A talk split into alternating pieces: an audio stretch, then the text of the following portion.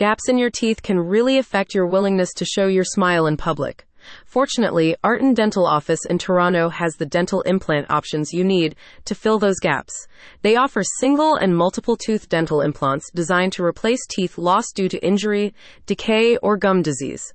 The implants, which are made using biocompatible titanium, provide a permanent alternative to bridges, dentures, and other temporary teeth replacement options. According to Artin Dental Office, the average dental bridge needs to be redone at least two to three times within a person's lifetime.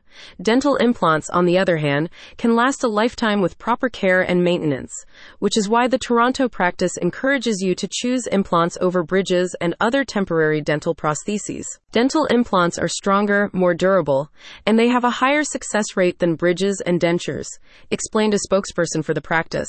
Modern technology also allows us to make them look, feel, and function just like real teeth, so you won't even be able to tell the difference. Unlike bridges and dentures, dental implants are inserted directly into your jawbone and then allowed to fuse with it through a process called osseointegration.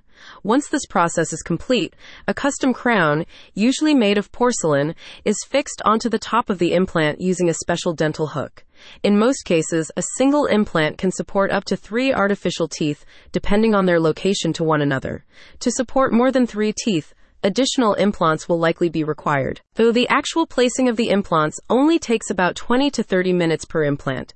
The entire process from start to finish can take anywhere from 3 to 6 months due to the time required for the implants and jawbone to fully fuse and heal.